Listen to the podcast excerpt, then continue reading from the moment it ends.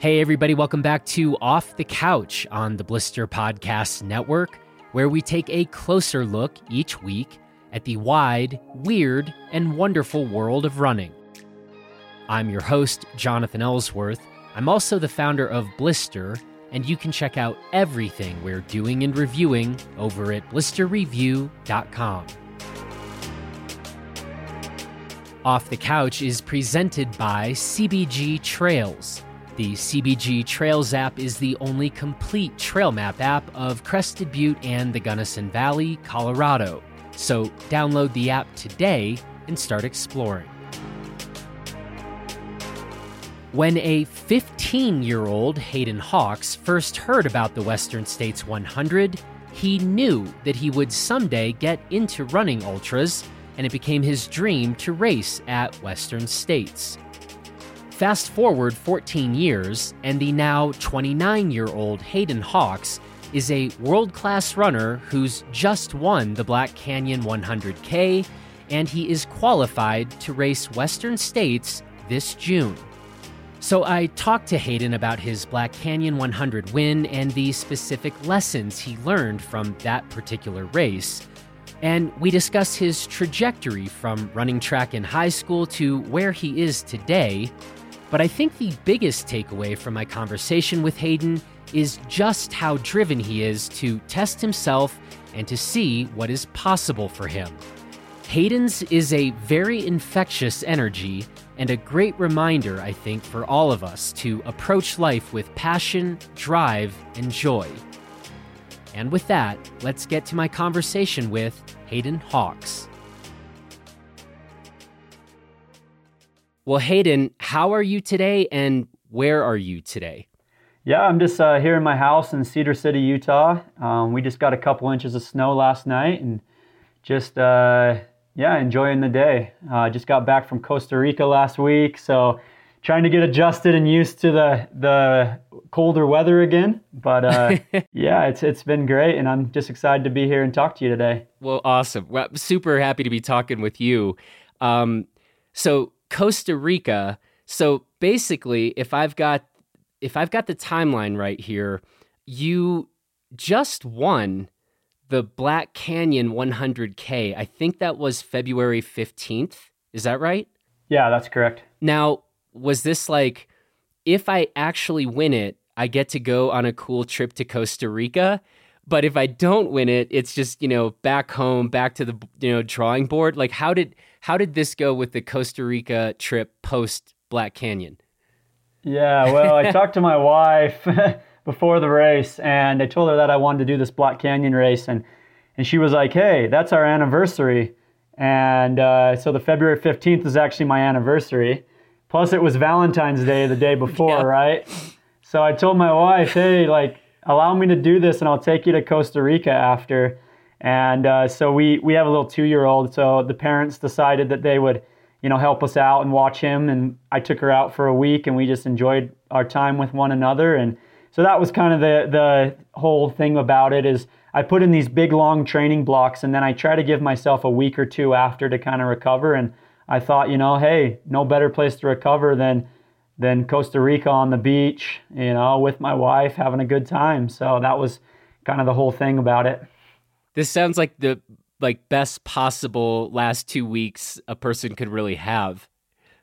like Yeah, it was pretty nice. I, will I'll tell you I, I was in the race and we'll probably talk about this more later, but I was having kind of a hard time at one section during the race and and, and the thought came to my head, hey man, you need to win this thing because how how much better is Costa Rica gonna be with a win? And I was like, if I lose this thing, I'm probably gonna be a little upset, and I don't want to go to Costa Rica upset.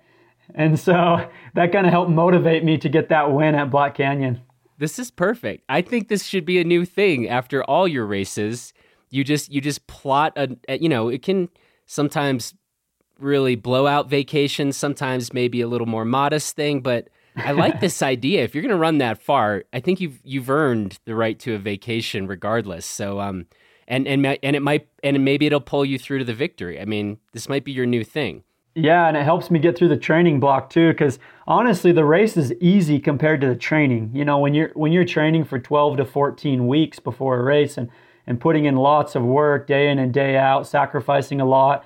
You know, it's it's a lot of time away from the family and and stuff like that. You know, it's it's good to know that you're going to have this kind of this vacation after that you can can spend time with the family and relax and, and it helps get through the training but also helps get through the race so. Well that's a pretty interesting thing for you to say and i kind of want to stay on that for a minute. Um, the training is harder than the race itself. Now you said that but then you just pointed to kind of the logistics and familial logistics of doing that. You're not pushing yourself so hard in the running part of the training that the race feels easier? Um, on certain workouts you are. So so on certain workouts, you know, you're you're doing these workouts that are just so intense that you get done with them and you you feel like falling over, collapsing on the ground, you know, maybe throwing up a little bit and you know, some of those days are really really tough because you know, you need to teach your body, you know, you need to you build your lactic threshold, you build your running economy and you get yourself so prepared that when you go to race day, you're prepared for anything that comes up because the thing about ultra running is it's ultra running. You know, it's so long. You're you're out there for such a long time that there's so many variables and things that can happen and learning how to troubleshoot through those things is, is kind of the key to winning races and, and being a good ultra runner. And so, but if you don't practice those in training, when you come up on race day, you, you just can't get through them mentally and physically.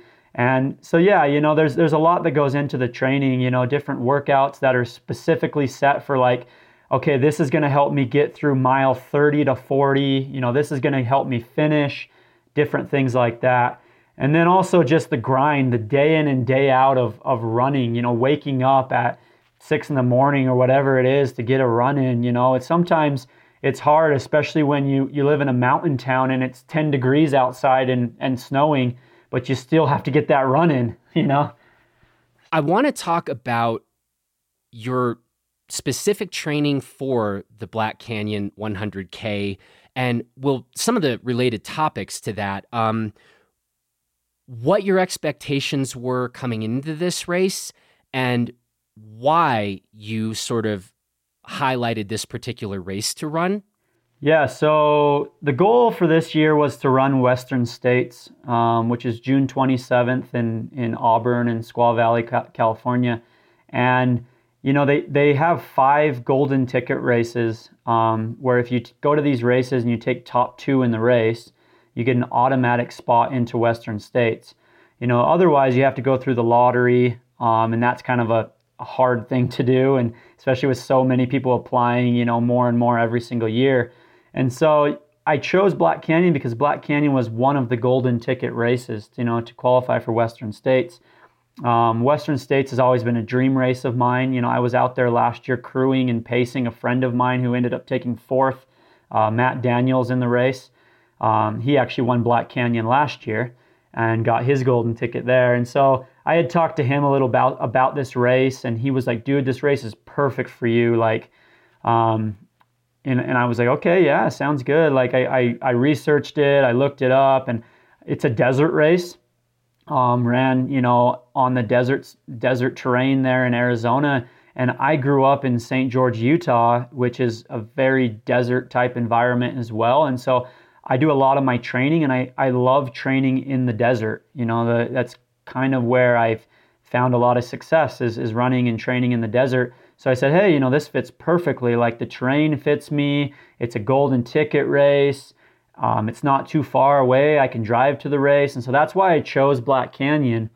Um, the one thing though is, you know, I actually ended up getting a golden ticket before I ran the race because um, there's this organization called Ultra Trail World Tour, and they take like the top ranked Americans in the world and they they ask them if they want golden tickets every year. There's three spots that they have for Western states that they can give a golden ticket to athletes, and and they picked me because I was one of the top ranked athletes, and and I accepted it, and so I ended up getting a golden ticket before Black Canyon. Um, so I guess I, I won Black Canyon. I got another golden ticket, so now I have two of them. but uh, now it, it moved back to the third place runner because I already had one. But yeah, that's that kind of gives you a little background of why I chose this race and um, why it was it was such a perfect, you know, ideal situation for me to to go and, and run it. Given that you already had the golden ticket, did that that I could see that psychologically going a couple ways for you, right? Like did you did it take some pressure off? Like, man, I don't actually have to come in with the best race of my life. My ticket's already punched to Western States. Or was it actually slightly anticlimactic? Um, I would say with so with me, I'm I'm a pretty competitive person, as as most people are that you know are elite athletes, I guess you'd say. But I I don't know. I I was a big Kobe Bryant fan growing up, so I'm to use this phrase.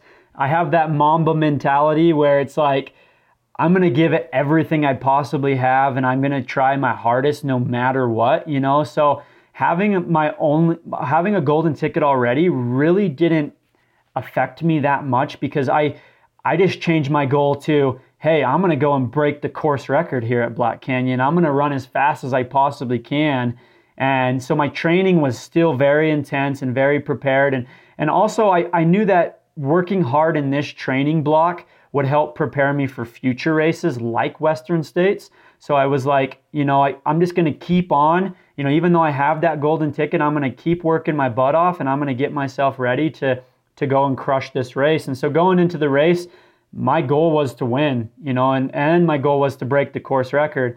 I would say that the one thing having a golden ticket did is it, allowed me to take more risks in the race. Um, so I, I went out at course record pace like pretty fast. Actually, I got a lot faster than course record pace, maybe a little too fast. But uh, I was willing to take that risk because there was there was really no wrong in doing that because if if I blew up, I still had a golden ticket you know but it, but if i would have had to been racing for a golden ticket i wouldn't have been able to take as many risks and i would have had to kind of hold back and, and play it a little safer. So i, I ensured myself to get a golden ticket.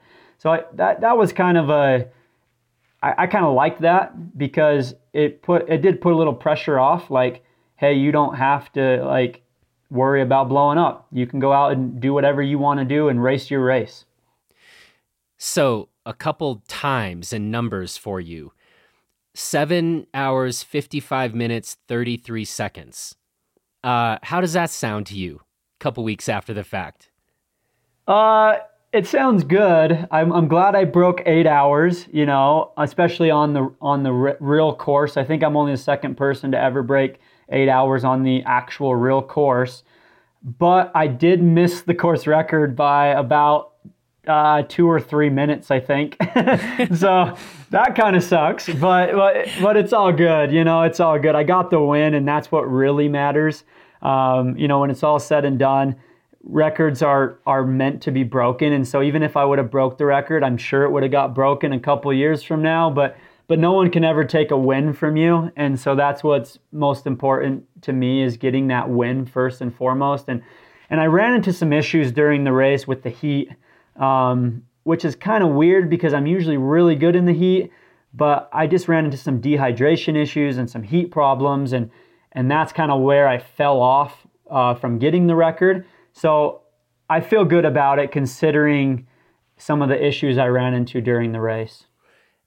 Do you think you learned anything from this race to help you in your next race or for Western States? Oh, for sure. Yeah, I learned a lot of things. I, I think I posted on Instagram after that. This was one of the races where I learned the most out of any race I've ever done. Um, being, I, I need to do more heat training. Um, you know, living in Cedar City, Utah, I, I live at 6,000 feet elevation. It's snowing, it's cold. You know, I've been running in 30, 40 degree temperatures all winter, and I just didn't do enough heat training. You know, I, I, uh, I didn't get into the sauna like I needed to. I didn't get down to St. George enough during the hot days to get training in. And I really suffered during the race because of that. Um, so going into Western states and some of my other races that are potentially going to be warmer um, than this race, I, I need to make sure that I'm getting sauna training and I'm getting heat training and that I'm, I'm adapting to that.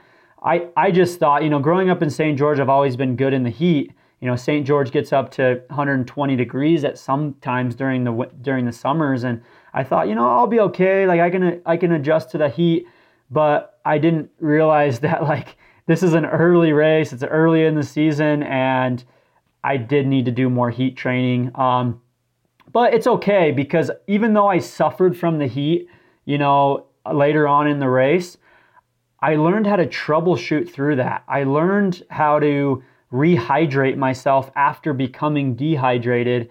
I learned different tactics that I can use to cool my body down.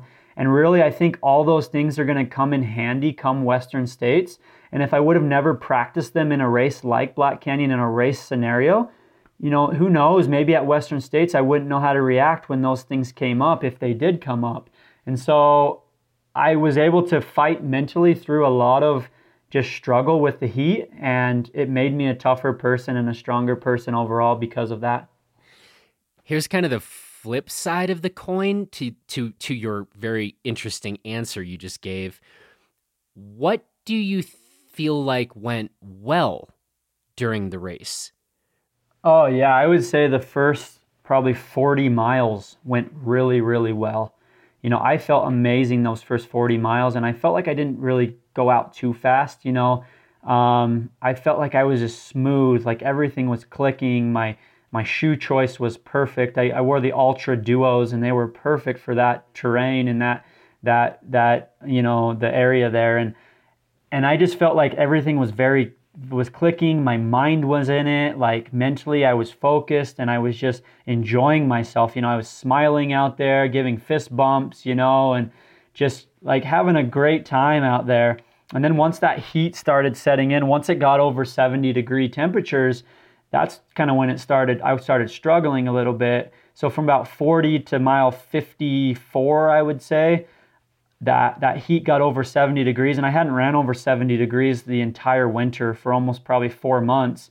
And so that's when I started kind of feeling it a little bit. Um, my nutrition was on point. Um, besides, I probably needed a little bit more water. I was I was fueling with gels and drink mix, and it was just a lot of electrolytes and not enough water. So I think next time I would try to balance out, maybe have one flask of water and one flask of drink mix. Um, the aid stations, my crew, and everything was perfect. Like I was right on point with all of that. Um, but just those 14 miles was really the only prob only area that went really bad. I uh, I just felt dehydrated. I couldn't keep my body cool. But then it was crazy at, at mile 54 after troubleshooting and fighting through a lot of those those mental barriers that were trying to get me to stop I I all of a sudden I just I stopped running for 1 second I I I kind of dropped my head down and kind of like was bent over and I was just like oh my gosh how am I going to get through these last 7 miles and all of a sudden like I just felt like throwing up. I threw up about five or six times. I jumped back up, I put my head back up, and I felt like a new man. And it was just like this click that happened where, like, at one point at mile 54, I was running like 10 minute pace on a downhill. And then all of a sudden, I, I puked and rallied, and I came back and I started running seven minute pace again. I, I dropped three minutes per mile just like that and then was able to hold that pace for the next seven miles of the race. So that just showed me there too that you can always come back. You know, even though you might feel be feeling terrible, just keep moving forward, keep troubleshooting, treat trying to like overcome those those things and you never know what's going to happen. You know, sometimes your body can just click just like that and all of a sudden you're running like you like you just started the race again. And that's exactly what happened to me. And, and that was another lesson learned that, hey, there might be issue times where I feel like that in Western states, but I just got to keep moving forward, knowing that, hey, I can come back from this and, and my body's going to come back at some point because I've done the training and I've practiced this and I've done everything that I can and I've, I'm prepared for this race. Have there been other races where you feel like you've had a similar like very rough portion of the race and you did bounce back in the way that you've just described here or was this really kind of the first and best example of what you've just described. Um, I would say, you know, for 50Ks, it's a little too short. And so I've, I've never really had that issue in a 50K. Um, but the other race that I can think of that that happened was, was at Lavaredo. It's 120 kilometer in Italy that I ran two years ago, and I won that race as well. Um, it was kind of the same situation. For the first 10K or so, I felt okay, pretty good. And then for the next like 40, 50K, I felt terrible, man. Kind of the same situation, but but it it wasn't necessarily a dehydration issue. It was that I was kind of sleep deprived because we were running through the night and I just couldn't get my body to wake up and feel good. And then all of a sudden I hit like 60K and I started feeling great again. And I went from like eighth place to first place um, in the next 60K and won the race by like 10 minutes. And so, yeah, like it's happened to me before. I kind of forgot I think, in this race. And so it's good to, to have it happen to me every now and then because it, it reminds me that, hey, my body's a lot stronger than I think it is. My mind is a lot stronger than I think it is. And I can fight through anything, you know, as long as I've done the training. But I'd say the one thing that for both of those races that I think helped me the most was I was fresh and I had a good, strong training block going into those races you know, I hadn't over raced. I hadn't, you know, put myself into a situation where I was I was feeling tired and down going into those races. And both times I was able to get myself out. I think like if I was tired and and just not feeling healthy or strong going into a race, like it would be a lot harder for me to get myself out of those situations. And I've had those instances before where where I ended up DNFing races because I just couldn't mentally and physically get myself out because I was already worn out going into the race. And so I think it's very important that we don't over race and that we, we get proper training blocks and we prepare ourselves for races. We spread out our races, you know, with a good significant time to recover and, and to get the proper training in because going into a race fresh is the most important thing you can do because you're not able to get through hard times if you if you're not feeling decent going into the race or fresh and healthy. Let's talk a little bit about your experience with ultras, you know, in general. So maybe first question, what got you interested in running ultras in the first place? Yeah, um, that's a good question. So growing up, I worked at a, a running store in St. George called the St. George Running Center. And I started working there when I was like 14, 15 years old. Um, when I first got into running, like when I get into things, I go all in. I mean, I I'm just 100% invested in it. And so the first thing I did when I started running when I was a sophomore in high school was I went to the local running store and said, "Hey, can I get a job here? I want to learn as much as I possibly can about running. I want to, you know, I I want to be invested in this." And and they actually gave me a job. I ended up starting working there. And the owner of the store is named Steve Hooper. He actually crewed me at Black Canyon. He's a good friend of mine. Um, he started talking to me about this race called Western States. And he said, you know, because he grew up in Sacramento um, near the Folsom area. And he, growing up, his dad would take him to Western States every single year, and they would volunteer at the aid stations. Um, and that was kind of his his introduction into trail running when he was younger. And so when I first started working there, he started talking to me about this race. And there was this other guy that would come in named Turtle Miller, and they would get together and they would just go off about it. And like, it was just so awesome to see. And I had no clue what this race was. But after they started talking about it, I got so intrigued and I started, I just got so involved and I started researching and watching every single movie and documentary I possibly could about the race and researching all the winners and you know, Scott Jurek and, and Ann Trason. And I was just like, I'm going to run this someday. But I would, I always told myself, I'm not going to run this probably till I'm like 40 or 50 because like first I want a career on in on the track and then I want a career in marathoning and then I want a career in trail running.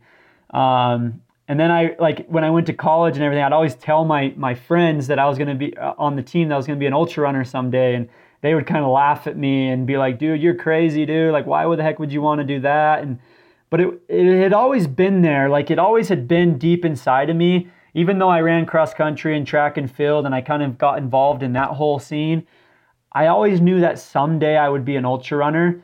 I, I didn't know it would come this quickly, but I'm sure glad that it did because, man, I have an amazing life. I mean, and I just love running on trails and I love ultra running. And I'm so excited to run Western States this year because honestly, that's what got me going into, into this whole ultra running thing.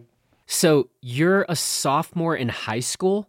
So what what is that? That's like what 15 years old? Yeah, around 15. Then this part where you say like, well, I knew I would run ultras, but I was going to do sort of track and kind of work my way up and into this. Now, we've talked about this quite a bit on off the couch like that there has perhaps it used to be more common, right? That a person, a runner would go through the kind of trajectory that you just described, right? So I'm going to run track and field or cross country, and then I'll run in college, maybe increase the distance a bit, then work up to marathons, and then work up into the ultra levels. And we've talked a bit about how it seems like we're seeing now some people skipping some of that progression or those steps.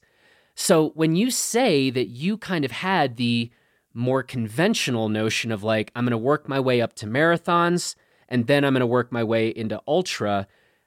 Did you have that idea in your head or did somebody tell you that's kind of the way you go about that's that's the way one goes about this? Yeah, I mean, I had a lot of people encouraging me to do that because they said, you know, you need to build speed, you need to work your way up because you'll be even a better ultra runner if you do it that way. Um, but like I would say, yeah, and I would say personally, I I wanted to do it that way. Like I really did because I enjoyed track and field. You know, I enjoyed um, running some half marathons and stuff, and so I, I really did want to take it that way. But like I think my mind wanted to take it that way, but my heart didn't because honestly, my heart was always in the trails because I remember growing up. Um, I grew up in, in a little place called Ivins, Utah, just outside of St. George. And there was this big mountain called the Red Mountain that was kind of right outside my, my front door. And it was the thing of in the town, like you need you need to climb up the Red Mountain and climb back down, you know, and, and everybody would do it in the neighborhood and blah blah blah. And and I remember like I would go up there and I would try to run up it as fast as I could in high school and then run down it and and then I would always go and run on these trails. I mean, I grew up next to Zion National Park. You know, I grew up in this amazing place where there's just so many trails. And so anytime that my coach would give us like a free day to just go and run, I would go out and run on the trails as much as I possibly could. You know, sometimes I'd get lost and I wouldn't get back till like one in the morning, and my parents would be like, Where the heck were you? My mom, she was like, I was about ready to call search and rescue, blah, blah, blah. And I would just be like, I was just out on the trails enjoying it. You know, I'd go out there and just, just get kind of lost in the trails and run for, for hours and hours and hours. And just, I loved it. You know, I, I loved it. And so I would say my, my mind wanted to do the track and then the road running and the ultra, but then my heart always kind of gravitated towards the trails. So when those opportunities came, like after college, to go and run trails with friends and then and then sign up for the Speedgoat 50K last minute. Like it was easy for me to make those decisions to go that way because it sounded like fun. I mean, it sounded like a blast to just be out there in the Wasatch Mountains in Salt Lake City, Utah, you know, running up and down mountains. And and that was kind of I guess how I got into this is it I was just following my heart the entire way and doing what I wanted to do instead of listening to what everybody else was telling me to do. Interesting. So, following your heart, do you think that helped you maybe avoid some of or all of the rather common season or period of burnout that you know, I think a lot of runners do experience sort of at some point along the way? Yeah, yeah, I think so. Um, I would say, you know, I've been doing high mileage for a long period of time. You know, like that's the thing is people look at my Strava sometimes and they say, "Man, you're you're doing such high mileage," and and you're gonna like burn out and blah blah blah and this and that. But people don't realize that I've been doing high mileage since I was in high school. You know, when when I first started running working at the St. George Running Center, um, I had nobody really on my cross country team that I could run with. You know, I, I was kind of a little, I I say I, I was quite a bit ahead of the next person on the team, and uh, and so I actually ended up asking my high school coach when I was in high school, hey, can I go and run with the local marathon group because like those guys can push me and they can get me ready. And so in high school, I actually never went to practice. I, I practiced with the, the local running club and would go and do long runs with them on Saturdays and then just show up for the track meets and the cross country meets and, and you know, end up winning the races. And my coach was fine with it because like I was winning the races, right? and so he was like, "Oh, this is working." And so I was running with these marathon guys, and they were doing 20 mile long runs on Saturdays, and I would join them. You know, I I, I would go out there and do 20 mile runs, and and I loved it because I just loved running. You know, I I've always kind of considered myself a soul runner. You know, it's it's something that I just enjoy doing. Like I look forward to waking up every day and going out and running, and uh, it's something that just really you know makes my day and makes my life and and so yeah like i and then in college i was doing 120 130 mile weeks in college um, i've done that same as a pro now. And so like i think following my heart and just keeping that passion for running alive and and knowing like how much i really truly love this has helped me you know with the burnout because i feel like burnout is more mental than physical to be 100% honest with you and I feel like if you can keep your mind in it and your heart in it and keep that love alive, you know, it, there's a good chance you're not going to burn out because that's kind of, you know, I, I feel like that's more of the, the problem with burnout is the mental and, and kind of losing track of why you, you love it so much and why you're doing it. So when did you really start racing trails? And related question, when you started racing trails, was that already bumping up to the ultra distance? Yeah, so uh, yeah, I got started with trail running. So I, I ran track and field, like I said, at Southern Utah University. Um, I graduated in May of 2016. Um, so that was my final season of track. That year, I uh, my whole goal for track that year, I, I just came off a All American um, season in cross country on the fall of 2015. And then going into the spring of 2016, my goal was to, to be an All American in track and to qualify for the Olympic trials in the 10K. Like that was my goal. You know, I, I ran indoor that year and ran a 1353 on the track, um, which was really close to my PB at the time. And I was like, man, I am fit enough. And, and me and my coach had sat down and, and we are like, man, you are fit enough to go 1330s in the 5K and possibly like low 28s in the 10K. And, and I honestly believe I was fit enough to do that. And that would have qualified me for the Olympic trials that year. And so that was the whole goal. Um, unfortunately, the, the season didn't go as planned. We, we kind of picked the wrong race to start with. And then I got kind of a little tired and ran into some injury issues and, and ended up not even running PBs that year. And it was kind of really hard on me because I, I kind of got a little burnt out, I guess you'd say, because chasing this goal and not achieving it, I was just very frustrated and disappointed. I wasn't burnt out of running, I was burnt out of the track. And so I had a I had a friend who was an ultra runner who invited me to just come out and run with him. He's like, hey, we're going to go run up this mountain in southern Utah called Pine Valley. Like, we'd love to have you join us. It's going to take us pretty much all day. Like, would you like to do it? And I jumped on it. Yeah, I'd love to. Again, following my heart. And uh, I went out there and started running with them, and I just fell in love with the trails, you know, being in the mountains and, and hearing the animals and, and just being out there by myself. And I, it was just awesome. And he started talking to me about this race called the Speedgoat 50K. And I was like, uh, I'm not gonna run a 50k yet. Like I'm not ready for that. And he's like, well, like we, I think you would, you would love it, blah blah blah. And so, anyways, I told him no.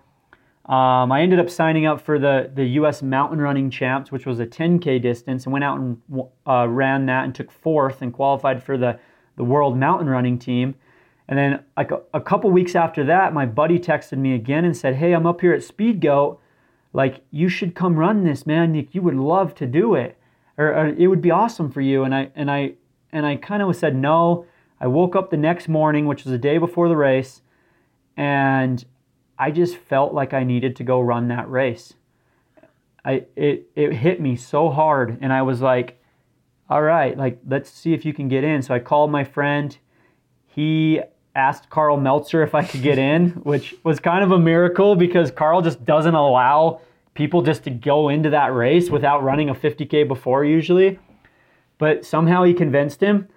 I drove up to Salt Lake, um, which is about a three hour drive that morning. Uh, well, that afternoon. I got there um, like pretty late. They threw a pack on me. Um, Magda was there, and Magda gave me some gels and said, "Here, take these every 30 minutes." And I did. I just said, "Okay, sounds good." And I I woke up that next morning, and I took off from the start, pushed it as hard as I can the entire day, and somehow pulled off the victory at Speedgoat against an incredible field. And it kind of all started from there. I just kept signing up for races after that because I, I just loved it. And that's how my ultra running career started was kind of on a whim, but also following my heart and just doing what I love to do. And uh, I couldn't have asked for a better start to my career. I, I'm so grateful that it, it all worked out, and I'm grateful I'm in the situation I am now. When you say you couldn't have asked to a better start, you mean winning your first your first ultra trail race and it's the Speedgoat 50? That seems like a pretty solid start. Yeah, yeah, some would say that. It's pretty good. So, fast forward, I mean, we're 3 years really, kind of 4 years later. How does it I mean, you've talked about you've been running distance and doing high mileage for a long time, but you haven't been in the ultra racing game for a long time. How does this feel to you now? I mean, do you feel kind of like a seasoned veteran? Um, again, just because you've been doing a lot of miles per week f- for half your life, or do you kind of feel like the newbie still learning quite a bit? Yeah, I would say I still feel like a newbie. I I am learning every single day new things. You know, I've had over the last you know three and a half years, I've had some great performances. I've won some of the biggest races in the world, but I've also had some some hard performances. You know, where I had to DNF or I had stomach issues or this or that that I was dealing with, and and I'm learning, man, so much every single race and and I feel like now I'm starting to feel it clicking and I'm starting to really be a little bit more consistent and really learning like who I am as a runner and what I need to do in training and everything to be 100% prepared for these races, you know, how I need to adjust from doing some mountain races to some flatter to back to some mountain so that I, I keep that running economy and everything up. I mean, it is constantly a learning process in my in my career and, you know, I'm still really new to this. You know, three, four years, that's nothing. You know, if you look at like Zach Bitter and Kilian Jornet and, and Jeff Browning and all these guys, they've been doing it 10 plus years, you know, some of them up to 15 years, you know, like, and they're still learning, you know, sometimes, but, but I'm learning a lot still. But honestly, I'll tell you this, like, I've had some incredible performances. I've done really well but you haven't seen the best of me yet, to be honest with you. I have so much more in me, man. Like I I am seeing it now. I'm clicking. I just I just hired a new coach, David Roche, who's an amazing coach and working with him has been incredible for my career so far. Like he's helping me balance all these things and see these things because I love to race. You know, I, I get a little ahead of myself sometimes and I, and I kind of put myself in trouble sometimes because I race too much or I, or I train too hard. And David's been able to kind of pull on the reins a little bit and make sure that I'm, I'm also fresh going into races and that he's balanced, helping me balance everything. And honestly, my best years are ahead of me. Like, I'm only 29. I'm not even in my peak yet. And I'll be honest with you, dude, it's it's gonna be an incredible like next five to ten years. like I am feeling really, really strong now and I, I think there's some big things on the horizon. I love it. I love it. Um, you mentioned Kobe Bryant earlier in this conversation. I think he'd be smiling and nodding with approval too. Yeah, I hope so. I hope so. I uh, I don't know, man. It's I want it so bad. I'll be honest with you. Like I, I tell my wife this every night, and and uh, I say, you know, I just want it, man. Like I am willing to do whatever it takes to be the best that I can possibly be, and it's something that I think about often. You know, it, every day I wake up and, and it's just something that I want, and I'm willing to do anything it takes to to be the best that I can. You know, um, and it's it's just been. I hope it all works out, and I I I have complete faith and trust, and I believe in myself so much that it will work out. Um, but I'm also enjoying the process, and I'm I'm just very grateful for this this life that I've been given. Awesome.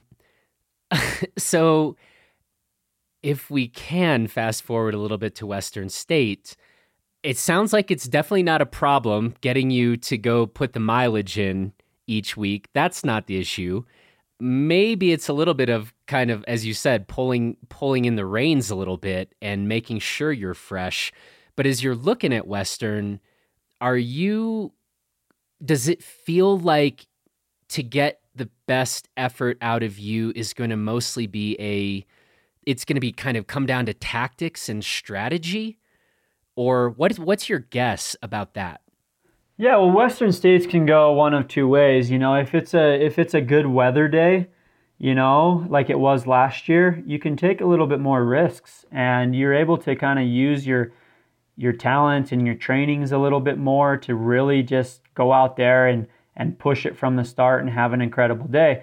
If it's a hot year, like it usually is at Western States, you have to be a little bit more careful. It's not to say you can't run fast. You know what Jim Walmsley did two years ago on the Western States course in a really hot year is, was just incredible. Um, and a lot of training, of course, is still going to prepare you and get you ready for that, um, and your talents and abilities as well. But you do have to be a little bit more strategic on days like that, you know, making sure you're getting your ice, you know, making sure you're hydrating and you're cooling yourself off because, you know, in the canyons it can get over 100 degrees and you know, if if you don't do that, if you fall into any sort of dehydration or or where you're you're just feeling hot, like that can make or break your your day. And so yeah, I I think like making sure that I'm prepared for a hot day is going to be the key, but also if it is ends up being a good day, being prepared to go out there and take risks and run fast. And just enjoying it too and being out there and, and giving it my all, you know, like I I believe that Western States is going to be a really fun year this year um, because the field is just incredible. Um, you know, and it's just going to be an, a great day out there, I, I feel like. And I just, I'm, I'm going to prepare myself as much as I possibly can and I think the the biggest thing with with Western states that I'm seeing, just like I saw at Black Canyon and and all these the good races that I've had recently, is I need to be fresh and I need to be healthy come race day. If I'm fresh and I'm healthy on race day, I can have an amazing day and I'm going to be really hard to beat. But if I'm overtrained, um, I think Ryan Hall said it best. It's it's better to be one mile undertrained than one mile overtrained. Um, if I'm one mile overtrained, you know, you never know what can happen. But I'm gonna ensure that I that I'm that one mile undertrained and I'm fresh and ready to go on race day. Really gonna be looking forward to checking this race out this year. So, when you're not running, what's life look like for you these days? Yeah, uh, I'm a dad. You know, I have a I have a two year old son, so a lot of my life revolves around him. You know, trying to be the best dad that I can be. You know, trying to give him my time and my utmost attention is a, a big part of my life because I had a dad that did that to me, and you know, he was always there for me, and and I'm so grateful for that because I I'm the person I am today because of that, and you know, and I try to do the same thing with my son and, and try to involve him with my career and my life and, and try to be the best that I can be. So, yeah, a lot of my time goes to that. Um, I'm also a coach. Um, I really enjoy coaching.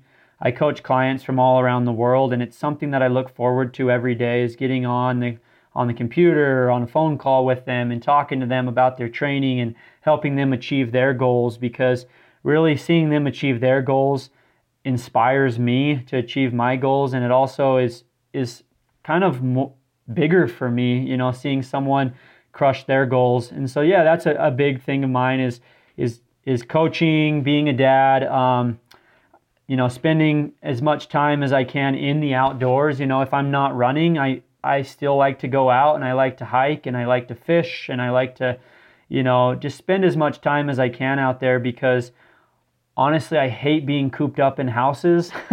I I love being outside and and I love learning new things and and seeing new just new areas and and so yeah, like we do like to travel as a family. We like to spend our time outdoors and we we like to do everything we we can to just embrace the the outdoors like in Costa Rica just barely I I learned how to surf and that's something that I've always wanted to do. I went down there and I learned how to surf, and I I love it. I I love learning new things and and being in the outdoors as much as I possibly can. Related note, um, it's maybe a good time to bring up your uh, your good friend Clare Gallagher, who I think when we talked to Clare just after she won Western States this past year, and I believe I know she was talking about you off record. Um, I think actually it was in the recorded conversation as well. Um, and as I told you earlier, like anybody that Clare Gallagher is like gives a thumbs up to, like I'm in on just off the bat. So I was like, it's gonna be yeah, some some point in time. I'm looking forward to talking to Hayden, and so uh, and and here we are. But I know that you and Clare kind of you're talking about your love of the outdoors and you don't really love being indoors. Um, you and Clare share um, some uh, share a love of you know speaking out a bit and kind of just trying to be attuned to what's going on in terms of the environment and policies and public lands and the rest. Um, and I'd be interested to hear you talk a little bit more about that. Or, you know, did Clare get you involved in that? Or is that something that that was already something that was um, being developed in you before you met Clare? Yeah, I mean, it, it's always been in me. Um, like I said, growing up to so many national parks and public lands here in southern Utah, I've always been a huge advocate, you know, for the public lands and doing all that I can to help my community and uh, you know to help preserve a lot of these public lands and, and to keep them available for for the public you know because that's what they're for. And so yeah me and clare do share that you know she's an awesome person. I i really love spending time with clare and every time we get together it's it's a riot man. We have a good time some good laughs and some good conversations and um, you know we got to know each other more because she came and, and ran the zion traverse fkt down here um, I helped her do that. I helped her sneak in and out of the park actually at the end. the, the, the entrance was closed, but we got in and she ended up uh, breaking the FKT and, and then her car broke down here in Cedar and she ended up staying here at my house and we ended up trying to get her car fixed. And the other day she texted me and she's like, I got to make it back to Cedar City so I can give my mechanic a hug. And uh, she's just a, a funny person. But yeah, um, I think it's very important to be involved, you know, in your communities and, and doing all that you can to help with the lands that you love. You know, um, for instance, I I volunteer um, and I work on the trail committee here in Cedar City, Utah. Throughout the year, we're building trails, um, we're maintaining trails, and we're just doing all that we can to really help um, our community and help people get out and be involved in the outdoors, you know, mountain bikers, runners, you know, everybody. And so that's a, a big part of my life as well is going out and volunteering once or twice a week to help and build trails and maintain trails.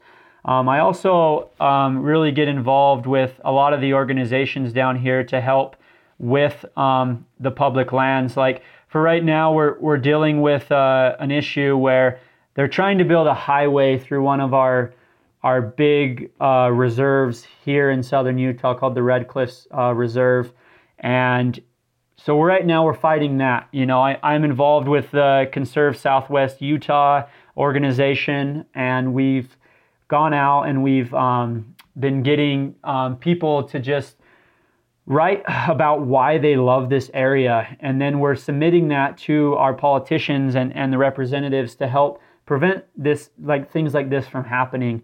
And so I think it's it's a very important thing. The other day we were out the the um, the BLM office and we we got together and we just showed them how much that, that there are people in this area that love these public lands that spend a lot of time out there. And so I would say and I would encourage people to get involved as much as possible you know. Join the the organizations that are fighting for these lands you know. Be active on social media you know. Use the lands as well because they're they're not they're going to more likely build highways and, and get rid of the lands if, if they're not being used. And so use them and show people that you love them, you know, and, and that can really help. And then also vote. Voting is the most important thing that you can do to, to help um, with these issues. You know, show your politicians that, that you really care about these areas. And uh, that's something me and Clare both share, and that we're very, very passionate about and uh, it's something that I, I really try to do. I, I've done a few projects over the years to raise money for Bears Ears and for Zion National Park, and and honestly, I find a lot of joy in that. You know, it, it makes my running have purpose, and it's something that I'm I'm very very um, happy that I that I've been involved in over the years. Hayden, this has been really fun to connect and to hear everything from your background and how you got into running and your progression through this and your walking us through your performance at the Black Canyon 100K and the like. I mean, this has been a really, really fun conversation and a, and a good listen. I, I think I could listen to you talk about running for a very long time. Um, but uh, and then I think the last thing to say is it's just going to be um, really fun to watch uh, as you continue to get ready for Western states. And um, as you've put it well, you're feeling good and you're looking. You've you've got some um, you've got some things in store for the next you know five years and beyond. And um, boy, that it's fun to hear you talk about that stuff and hear your own enthusiasm. And uh, it sure makes me excited to just follow along. Yeah, thanks, man. Yeah, I I. Uh I've written down these goals and you know I, I have them written down for for the next few years and I'm just excited to chase them. You know, I'm really excited to chase them and and make sure that I'm ready for each and every race. You know, my next race will be Lake Sonoma and then Western States. And so I'm I'm really excited to go out to those two races and and to show, you know, how the hard work and, and how it, it's paying off. And I'm very grateful, you know, that that you have me on here and and uh, yeah, I hope that my words can help inspire and, and help other people to chase their goals and dreams and, and to, to be the best runners and the best people that they can be. Hmm. Here's to that. Well, hey, thanks so much. A pleasure to talk. I look forward to doing it again at some point down the line and um, much success going forward. Thanks, man. That's it for this edition of Off the Couch. Thanks to Hayden for the conversation. Thanks to Luke Alley for producing this episode, and thanks to you for listening. If you enjoyed this episode, we'd encourage you to subscribe to Off the Couch, tell your friends about the show, and leave us a nice rating in iTunes. Until next time, and as Hayden advised, keep moving forward. And we will talk to you again next week.